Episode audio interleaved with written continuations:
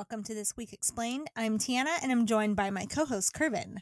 Another week of global news means another episode with all of the intelligence insights that you're looking for. But before we dive into today's episode, we wanted to share an exciting way for you to stay connected with Aucoin Analytics. If you want to start your week off with all the news stories and the geopolitics that we keep an eye on throughout the week leading up to our Friday podcast release, you can sign up for our Need to Know newsletter that's sent every single Monday. You can also follow us on Instagram for daily updates and behind-the-scenes content. And if you have any questions, comments, or news that we're not paying enough attention to, we'd love to hear from you. Engage with us through email, and let's keep the conversation going. So, whether you're a longtime listener or a new subscriber, we invite you to join our community and stay informed with Aucoin Analytics. But let's get started. So, Kervin, what's on your radar this week, dude? All right, we got Russia, Ukraine, but we're going to go heavy on U.S. A lot of things happen in the U.S. that's going to be affecting geopolitics. It's already affecting it, but it will affect it in the future. So, like I said, Russia, Ukraine, but this week also, Microsoft revealed that hackers are attempting to disrupt U.S. infrastructure. Berkeley University, Berkeley, failed to disclose millions of dollars from CCP investments into their university. Oh my gosh. Yep. Should I keep that shirt, that Berkeley shirt? Oh, you better. That shirt's my favorite shirt. It's a great shirt. Well, also, we're going to talk about the quote-unquote Pentagon attack, this AI-created image of a Pentagon being attacked. Of a Pentagon being attacked? A Pentagon. The Pentagon. One.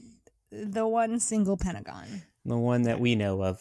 Yeah. We're going to stick with the Pentagon, because we're going to talk about the recent report about how the Pentagon overestimated the value of the equipment that it has sent to Ukraine. And we'll talk about why that's important. And we'll end this talking about the debt ceiling. If you're in the U.S., I'm sure you are tired of hearing about it, but there are impacts to national security that I hope we get into. And I think it's important, not the conversation, the political conversation. You hope we get impacted, or no? You just... I hope we get to the talking about the national security issues. Oh, we'll get there. We'll talk about it. If you want to talk about it, we're going to talk about it. Okay, because the debt ceiling talk is all political. I don't want to bring a political slant to it. Yeah. Well. So. I guess we need to get right down into it, huh? I can't believe it's so much America. This episode. They wild out this week. We wilded out. We're just not getting our stuff together. Without the ones like you, who work tirelessly to keep things running, everything would suddenly stop. Hospitals, factories, schools, and power plants, they all depend on you. No matter the weather, emergency, or time of day, you're the ones who get it done. At Grainger, we're here for you. With professional-grade industrial supplies, count on real-time product availability and fast delivery. Call, clickgrainger.com, or just stop by. Grainger, for the ones who get it done. BlendJet2. They guarantee you'll love it or your money back. Blend anytime, anywhere with the BlendJet2 portable blender. Go to BlendJet.com and use the code ANALYTICS12 to get 12% off your order and free 2-day shipping. Shop today and get the best deal ever. Yeah, that's evident. Before we get to that, tell us what's going on in Ukraine. All right, so two huge stories coming out of the war in Ukraine.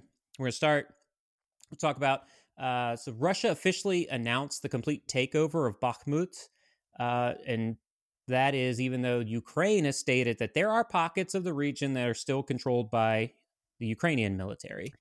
Well, that seems like a huge win for Russia. What is the impact of this supposed victory for Russia in Bakhmut? So, I mean, it's very interesting because... So this battle took so long, right, for it to finish up, if we believe that it's finished now. Yeah, if we believe Russia. Right. Yeah. And if you listen to this podcast, you know how we feel on that subject sometimes. But what we're seeing is there's no positive effects for the Russian military. You would think a great win like this, they'd be celebrations and... But it took so long, you think, that maybe it's just kind of, thank gosh, this is over? Correct. Kind of yeah. Okay. Yeah. So I would even say, you know, they're not doing celebrations, and the opposite is probably true. You know, Prigozhin, if you all know, the leader of the Wagner group, he's actually taken the Russian military complex to task, mm-hmm. and he's calling them inept, and still appears to me like he's positioning himself as that contender in Russian elections coming up. And this also happened as a pro-Ukrainian Russian group took over a section of the Russian city of Belgorod, right? Mm-hmm. Yep. Do you think that played a part in taking some of the wind out of the sails of the Russian military? Yeah, I have no doubt that played a part. So, okay. And this was a huge development because it was members of the Russian Volunteer Corps and the Freedom of Russia Legion. So these are Russian people who have formed pro-Ukrainian and anti-Russian aggression forces. And all they right. raided the city of Belgorod in an attempt to form like this barrier between Russian and Ukrainian troops. Will this impact Russia's efforts in the war? Yeah, I definitely think so. I think the biggest impact, honestly, is going to hinge on whether Russia decides to divert troops from other areas to deal with that incursion. So if Russia begins to pool resources in Belgorod, Ukraine could decide to begin that long-planned counteroffensive that they're waiting on. Yeah, still. They're still planning it. Mm-hmm. And we talked last week about how if you're going to do it, you need to know you're going to win in that right. counteroffensive. And so that has to be perfect. Well, this is a perfect opportunity while Russia is focused on Belgorod. So right. the main takeaway from this is that, so it appears clear to me that some factions within Russia are fed up with Putin's quote unquote special military operation. And now they're taking action. We all are. Yeah. We're all done tired. We're tired of talking about it. Right. Let's bring some peace to that area, please. Right. And the longer the war drags on, I believe there's going to be more of these internal conflicts within Russia. So Putin's grasp is kind of loosening. It's definitely loosening not because he wants it to, but everyone's starting to kind of wake up. Yeah, definitely. They were promised a quick and easy, win in this special military operation. That hasn't happened, and Putin's going to have to squash these very quickly because the election's coming up in early 2024. And even if he wins, he wants to win by a wide margin, not a little bit, because he doesn't want to appear vulnerable. Right. But I read that like a lot of the oligarchs and stuff are refusing to send their children to fight in this war. So that's also not reflecting too well on Putin either. They're 100%. They're not willing to send their children out to the front lines, which I don't blame them. Yep. Anyways, there were also reports, images, and some video of U.S. up-armored Humvees being used by these pro-Ukrainian factions. Is there any truth to this? And if so, how did they get their hands on U.S. Humvees? Yeah, that was actually one of the other huge developments that happened this week as Russia accused the United States of supplying equipment that is being used to attack sites within Russia. Is that what actually happened here, though? Did the U.S. participate in part in supplying these pieces of equipment to the Russian Volunteer Corps? Now, the U.S. denies all these allegations, but they would do that anyway. Of course. I mean, any country's going to do that. If it's a classified operation or they didn't want it to come out. Right. But we're going to go down didn't do it. Oh, yeah. Well, let's go with what we do. You know, we talk about the known knowns and known unknowns. The known right. known is that U.S. Humvees were sent to Ukraine in 2022. Okay. We also know they can be found all over the internet. You might even be able to go on eBay and find it. Or on the dark web. They're expensive, but you can get it. You're right. The Humvees pictured, like you said, there's these, they're up-armored vehicles, up-armored Humvees, and they were used extensively in the global war on terror. I had to build my own in 2004 to get from Kuwait to Baghdad. I seriously didn't know that about your wartime experience. I mean, yeah. And then, wow. then I found out. You still surprise me with stories. You still surprise me. Found out later that we went through what was called the Circle of Death, which is an area that had IEDs that people blew up a lot in the area with these janky little Humvees that had welded on steel. Oh, wow. But, you know, Rumsfeld had that famous quote, "You go to war with the army you have, not the one you want." Yeah. It was during that time frame. Oh, okay. Now, and you guys. We survived. You survived. Yeah. We did. Everyone from my unit survived that. So that was wonderful. Right. Now, there is some speculation amongst analysts that the video and the images were actually staged by Russia. And that's because if you look at the picture, there's no damage on the vehicles and they're stuck in like a ravine. The way that they're stuck in the ravine didn't make sense, that they would be stuck in that way. They could still get out of it. Oh. I have not gone into detail on the images, so I can't say whether or not that's true. And that's not what we're going to do. We're not going to just speculate without looking into it. Right. It is worth noting that as this war continues and then got the election in 2024, we're probably going to see a lot more false flag events by Russia, and that's to rally support for the war effort. The fact of the matter is, it doesn't matter if the images are legitimate or not. The question everyone wants answered is, will Putin use this to escalate attacks on Ukraine?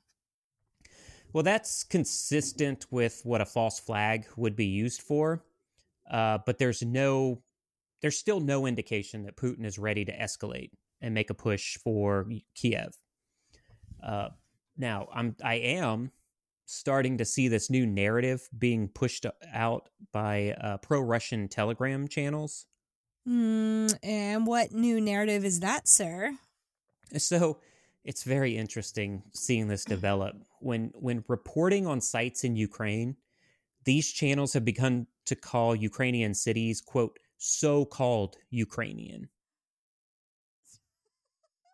Now, that means that while some may consider these cities Ukrainian, what Putin wants people to see is that they are not, in fact, Ukrainian, and so they need to be liberated by Russia. These are right. All of Ukraine is Russian, and it needs to be returned. And that includes the capital of Kiev. Of Kiev? Kiev. Oh, okay. It sounded like you said Kev.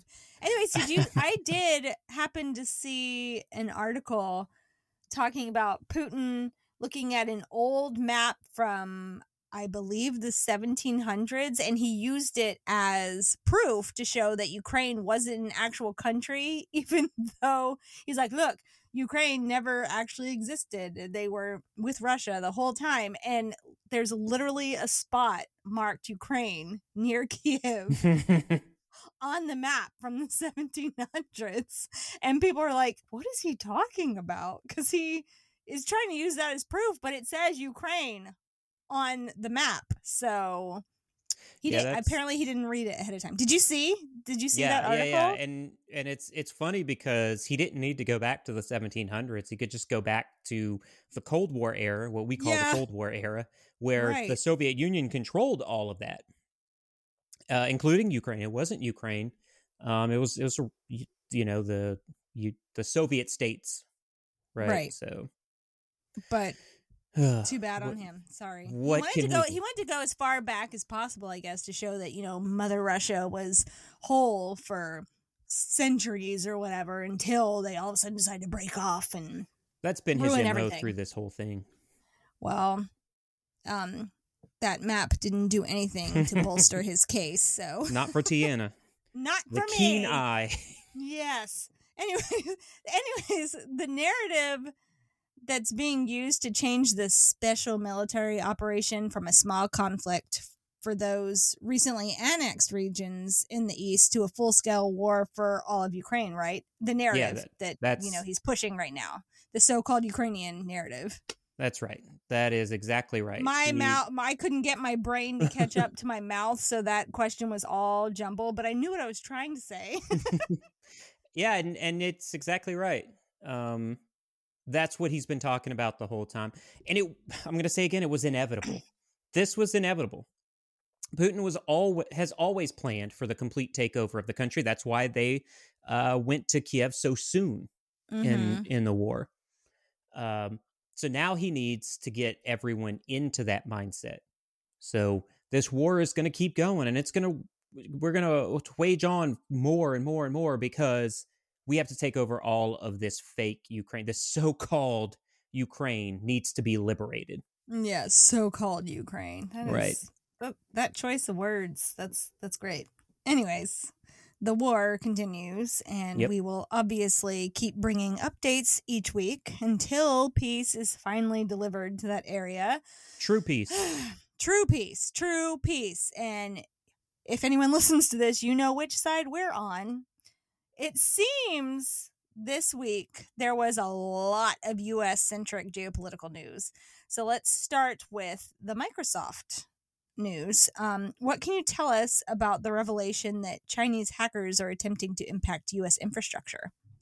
Yeah, so apparently what we found out this week was that Chinese state-sponsored hackers had compromised critical U.S. cyber infrastructure across a bunch of different industries, with a focus deliberately on gathering intelligence. And what kind of intelligence could China possibly gain from a hack on these industries? That's all going to depend on the industry. There's a ton that China can obtain. The main piece of this is, I would say, how to crash the infrastructure to impact national security within the United States, because that could give China an opening for more aggressive actions in the South China Sea, while Americans are focused more on fixing the various pieces of infrastructure being affected. We never focus on our own country. We're busy meddling in everybody else's business. Well, that's all about to change, right? I mean, look at the debt ceiling that they're not focusing on right now, obviously. Yeah, exactly. Oh, I won't even get into that, because we'll talk about it later. Oh, yeah, we're going to talk about it later, guys. Don't worry. I can say that one of the key pieces of infrastructure that Microsoft spoke about was critical communications infrastructure between the United States and Asia. That's a very key piece of infrastructure, and that's going to really impact U.S.-Asia response during an invasion of Taiwan. Oh, that makes sense. Why they would do that. I see this as definitely a test run. Like right China. Before they decide to invade Taiwan, screw everything up with our communications with Asia, so that we won't know what's going on unless we're there. And even if we do know, we can't communicate with them that, hey, we're coming out to help. Right. So it would be chaos. Right. All of this was identified by intelligence agencies in February. It looks like all parties in that are working together, even Microsoft, to kind of patch any weaknesses in U.S. infrastructure. Well, sticking with China and the U.S., you said the University of Berkeley failed to disclose millions of dollars in investments from China. So my first question is, does Berkeley have a legal obligation to disclose where donations are coming from? Yep. So this is a 240, not 24. I got to add some zeros. Or some zero. Yeah, some zero. Yeah, you got to add some zero to that. It's $240 million investment for a new campus in China. A Berkeley campus in China? Yep. There is some disagreement between the university and the U.S. government. Right. So Berkeley says they did not disclose the investment because the campus had not been built yet. Oh, my gosh. You have to read the bill. You have to pass the bill to know what's inside of it. You have to build the campus to know who paid for it. Now, the government says that all foreign investments must be disclosed within 6 months of the agreement, not when the project is finished. And the investment was in 2018, so I think we are a few months past the 6-month window there. Few months. But doesn't, Berkeley prides themselves on,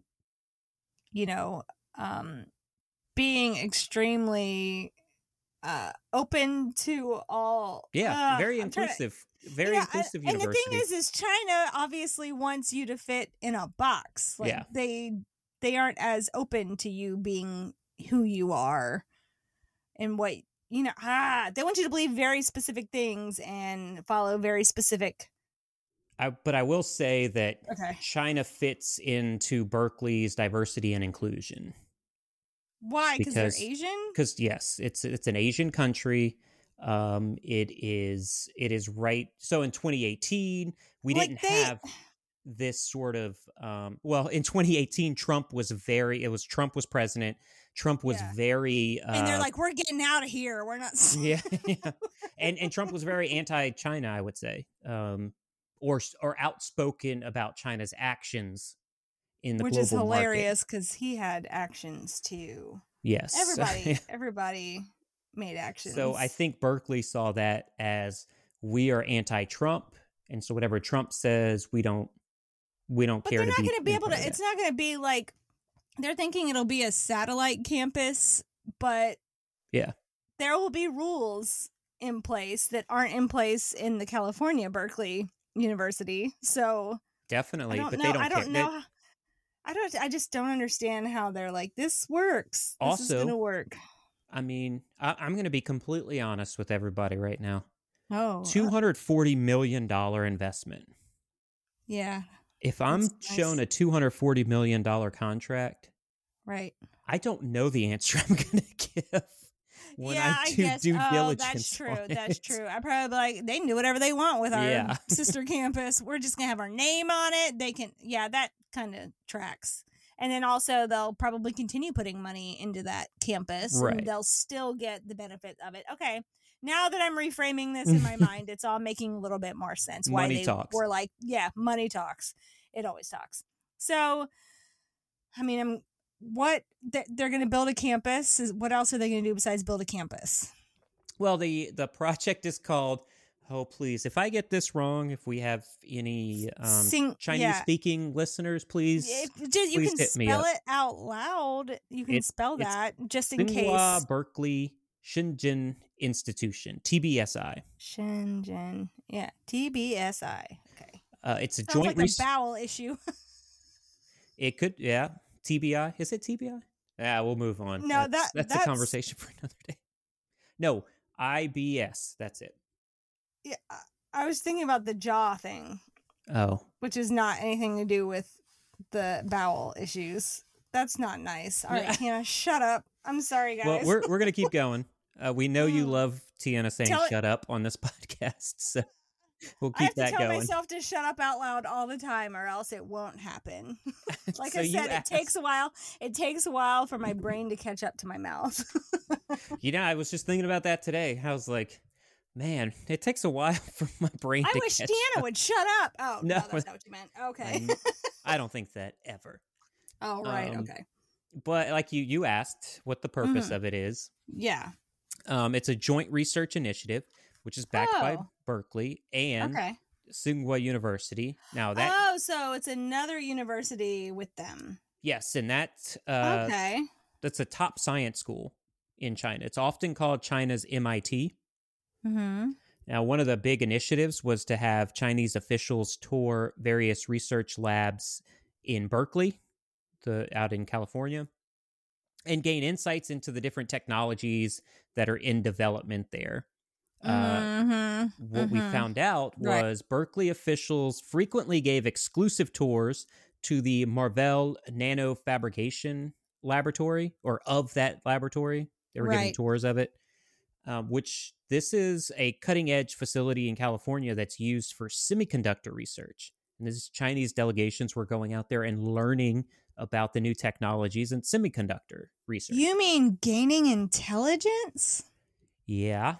Okay. Well, semiconductors are a main issue when talking Taiwan, right? Mm-hmm. So do you believe that China was using this investment to gain more knowledge on semiconductors leading up to an inevitable invasion of Taiwan for its semiconductor manufacturers? I mean, you're putting all the pieces together here. Well, yeah, sometimes my brain works.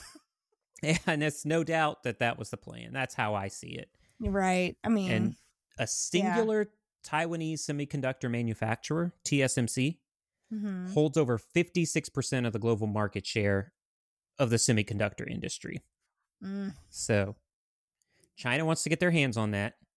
The greedy get greedier. Yep. But even before they want to get their hands on that, before they invade Taiwan, they're going to need to get more educated, become better acquainted with semiconductor technologies. So when they do gain control, what better way to do that than investing? What better way? Go to the elite U.S. universities who just want your money. And that's all we care about. Yep. Unfortunately, that is true. Well. And so they need to understand how to use these technologies when they take over Taiwan. They can take over the company. Don't say when they take over Taiwan. You say when they try to take over Taiwan. I'm putting my mind. You're looking at it from the Chinese perspective, what they're hoping will happen. From Xi's perspective. Okay, gotcha. When he's thinking when we take over Taiwan, we're going to have this company. It's going to be a CCP company.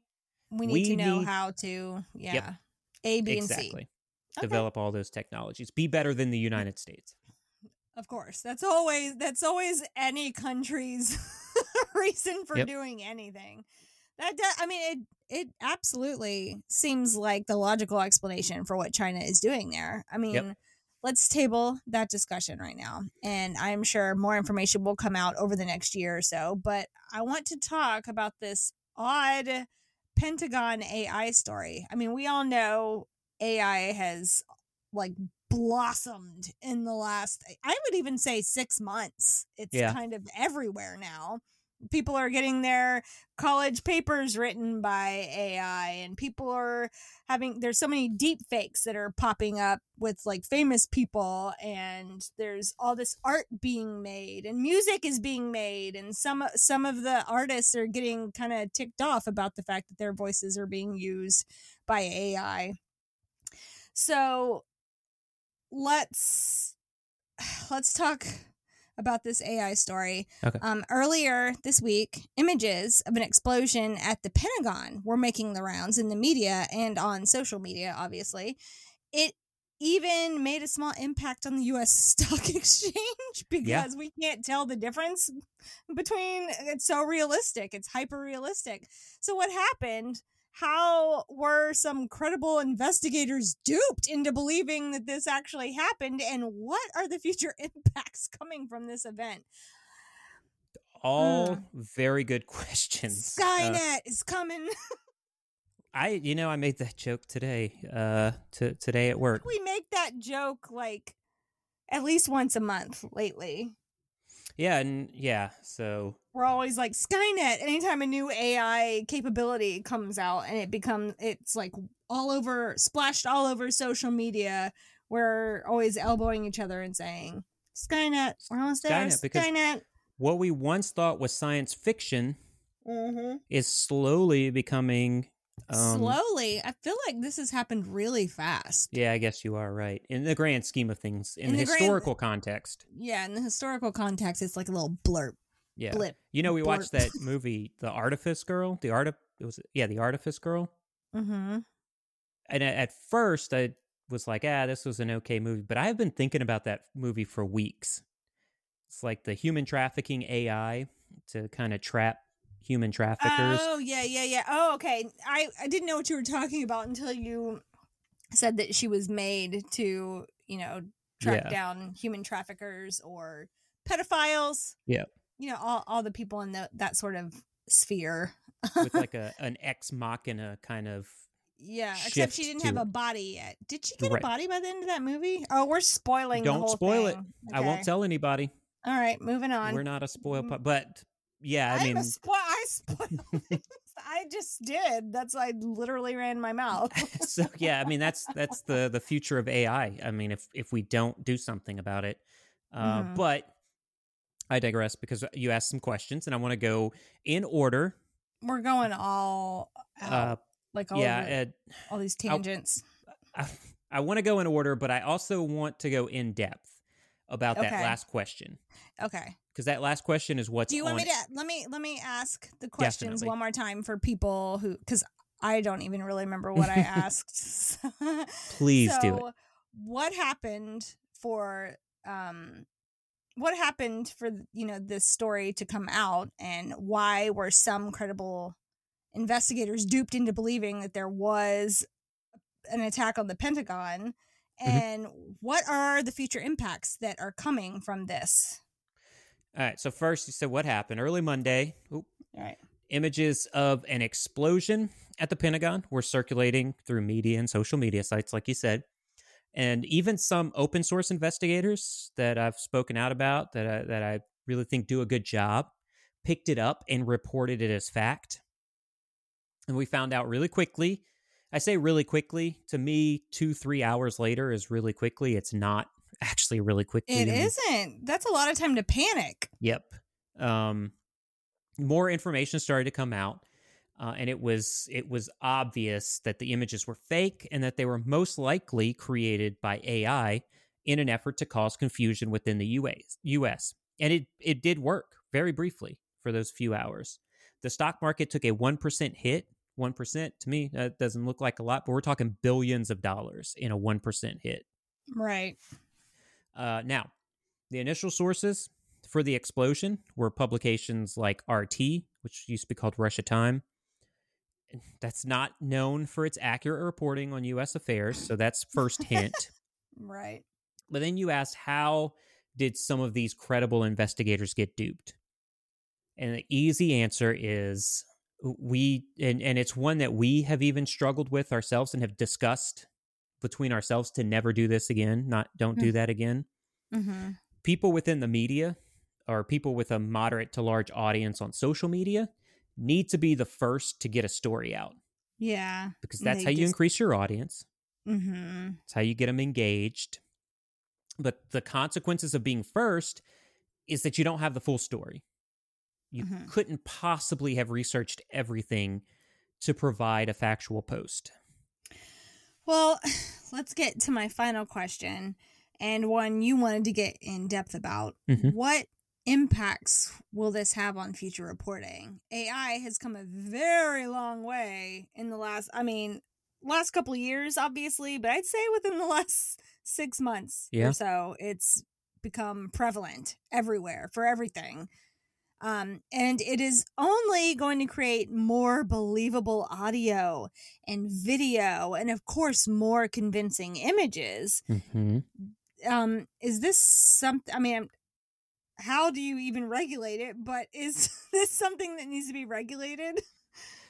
I don't even know how you would regulate it, because it's and you know me, I caution against regulation, like the immediate regulation of things. We can't just regulate ourselves into safety.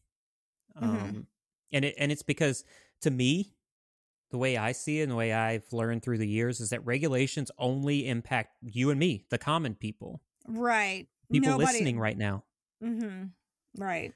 So I see it as this. Regulations on AI are going to do nothing to prevent powerful people from using it for it's going to do the opposite. It's going to increase the use of powerful people using AI to push whatever narrative they're trying to push. Right. Okay. What I do hope that this does, and anyone listening, is that it shows everyone that we all need to do a better job of vetting our sources, me included. Just because you see something from a singular source, that doesn't mean that it's true. That's what we found out here. And now we have to take into consideration that even though it looks real and it's convincing, and you hear the voice and you see the face, or you see the flames, or you see the bombs, that might not even be real. Yeah, we have to do our research. If something seems off, if it's too, we always told, if it's too good to be true, what is it? Probably not true.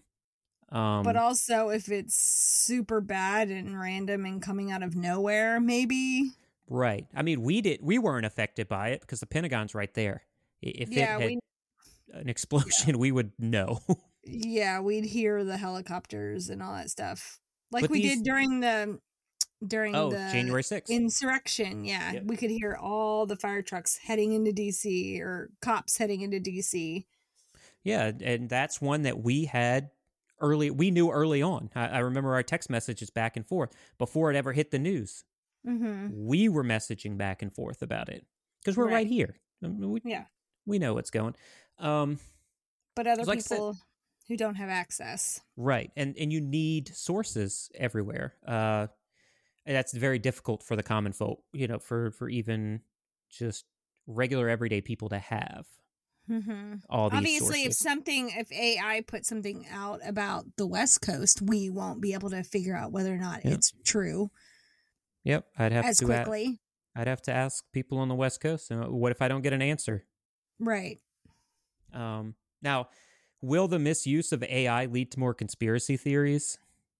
Yes. It's going to. For sure. That is one of the negative effects of AI. Even the most obvious AI-created images. If you remember a few months back, the Trump arrest. Oh, I thought you were going to talk about Will Smith eating spaghetti. Oh, that one no one was confused on. Oh, my goodness. But I'm talking about... I really thought that's what you were going to bring up. But I guess that's not what this podcast is about. But that's the thing that I... No, sorry. I'm not bringing up those. That's terrible. I don't want to see it again. I'm not trying to gag. I want to gag. Okay. But I'm talking about, did you see the AI images and footage of Trump getting arrested? Yes. Those did look real. I thought, I was like, holy moly. Yeah. What on earth? That's not even the best AI images. And it, people believed it. They saw it and said, oh my goodness. Look at this. And so it's causing all kinds of issues right now. Yeah. Well, do you think we all need to take a step back from AI and reevaluate it to benefit society? Maybe not step back from it. It's reevaluate its benefit to society, not... Yeah. What the... Yeah. Sorry. Yeah, so... We need to understand its positive impacts. Mm-hmm. And we also need to understand its negative impacts. And instead of not planning for those negative impacts, we need to plan for those negative impacts. So whether you know it, whether you know this or not, or you believe it or not, I can tell you for a fact, AI is already a part of our everyday lives. Mm-hmm. Every person, at least in the United States, but if you're listening to this podcast, AI is a part of your life right now. I mean, it is if you have an iPhone. Like right, exactly. Siri, Alexa, they're all, I mean, obviously on a smaller scale, but they're still AI. And those are net positives, I see. There are some negative impacts too, but like when they listen in on your conversation or just start talking about random stuff.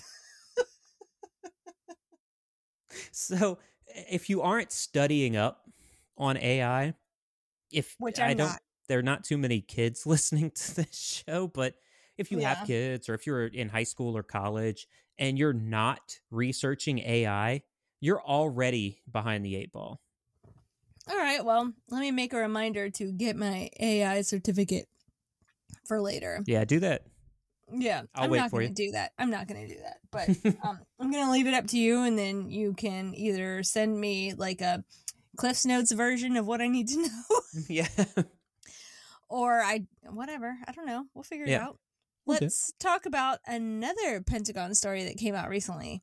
It appears the Pentagon overestimated the cost of equipment sent to Ukraine by like $3 billion, right? Yeah.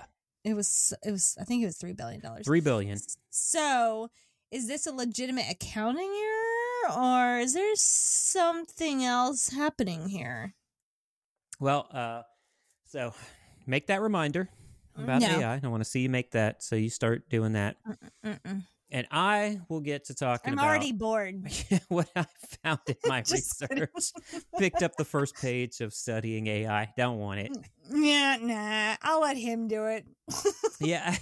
But I've done my research on it. I did an interview about it, and... Wait, what? The evening news last week. Well, it wasn't even last week, was it? It was Monday. I don't know. Everything's been a blur the last few weeks. Yeah, but it has been. May is just flying by. Well, I wouldn't say it's flying by, but I'd say it's given us it's thrown a lot of wrenches into our plans. We have a lot to think about. We do. We need to think about it. reevaluate my existence. Just kidding. Oh, wow. Oh, jeez. Took a turn. Oh, my gosh. Look at what they did to you. And after that, we are out of time. And we're done. Bye. Okay, so back to the clerical error. Right. What I've done, it does on the surface. Okay. There's some conspiracy theories out there, and it does seem very convenient that this clerical error is roughly the same amount as the cost of the F-16s that Ukraine keeps wanting the U.S. to send to them. Right. So people are worried about what you asked. You know, is it nefarious? Are they just trying to push through? But I'm going to stick with Hanlon's razor. That states, don't attribute to malice what can be easily attributed to stupidity. Let me tell you, there's a bunch of stupid people. I've said stupid. I'm not. We're stupid too. Incompetent. Incompetent.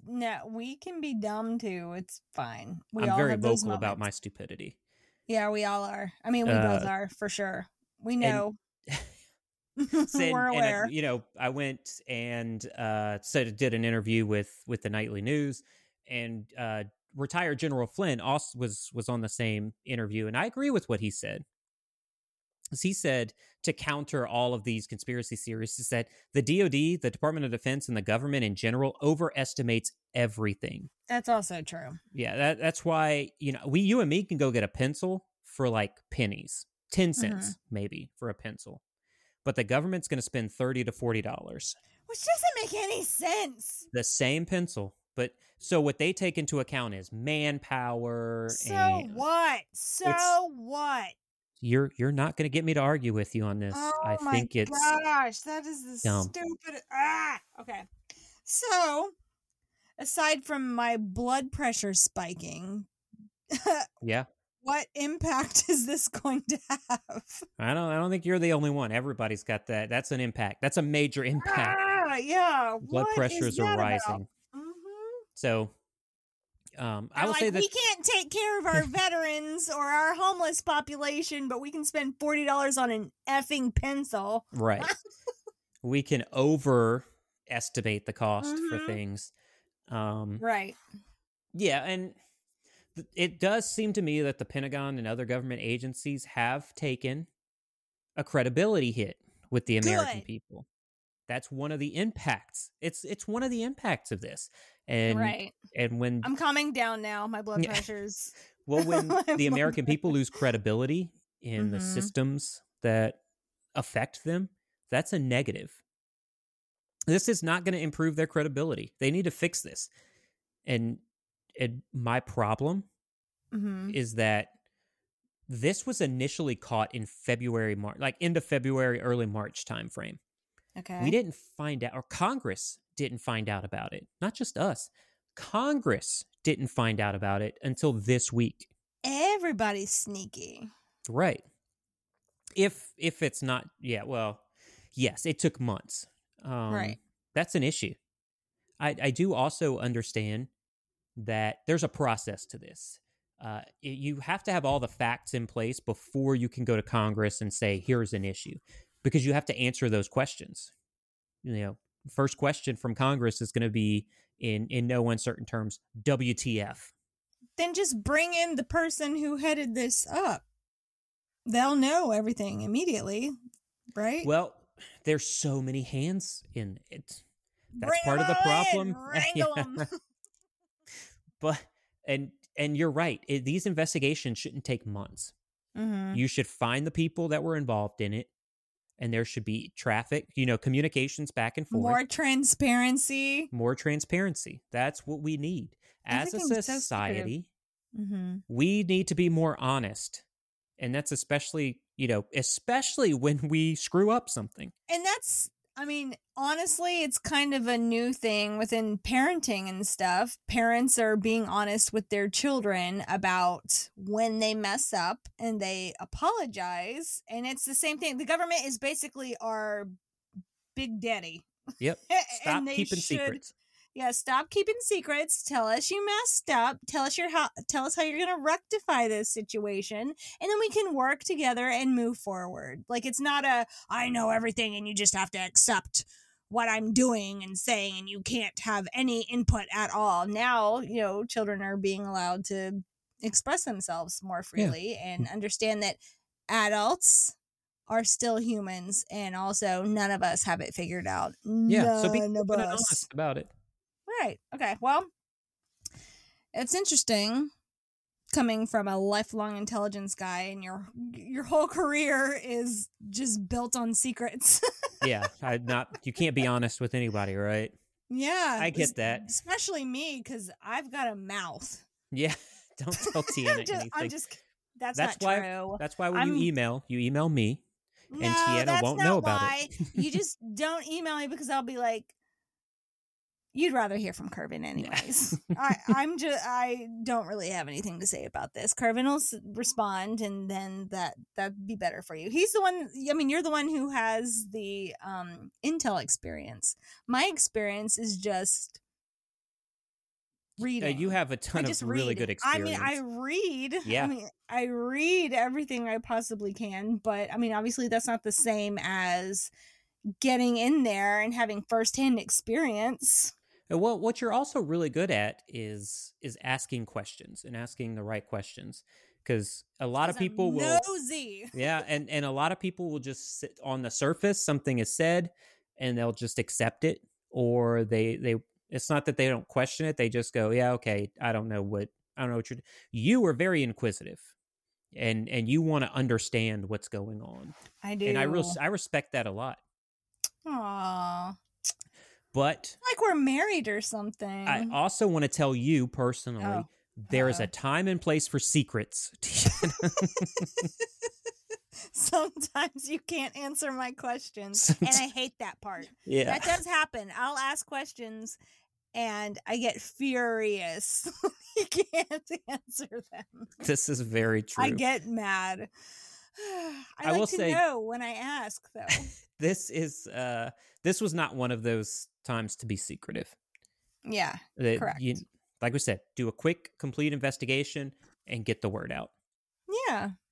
We talked about conspiracy theories, and I love talking about conspiracy theories, but a lot of them are take a bit of truth and then try to run with it.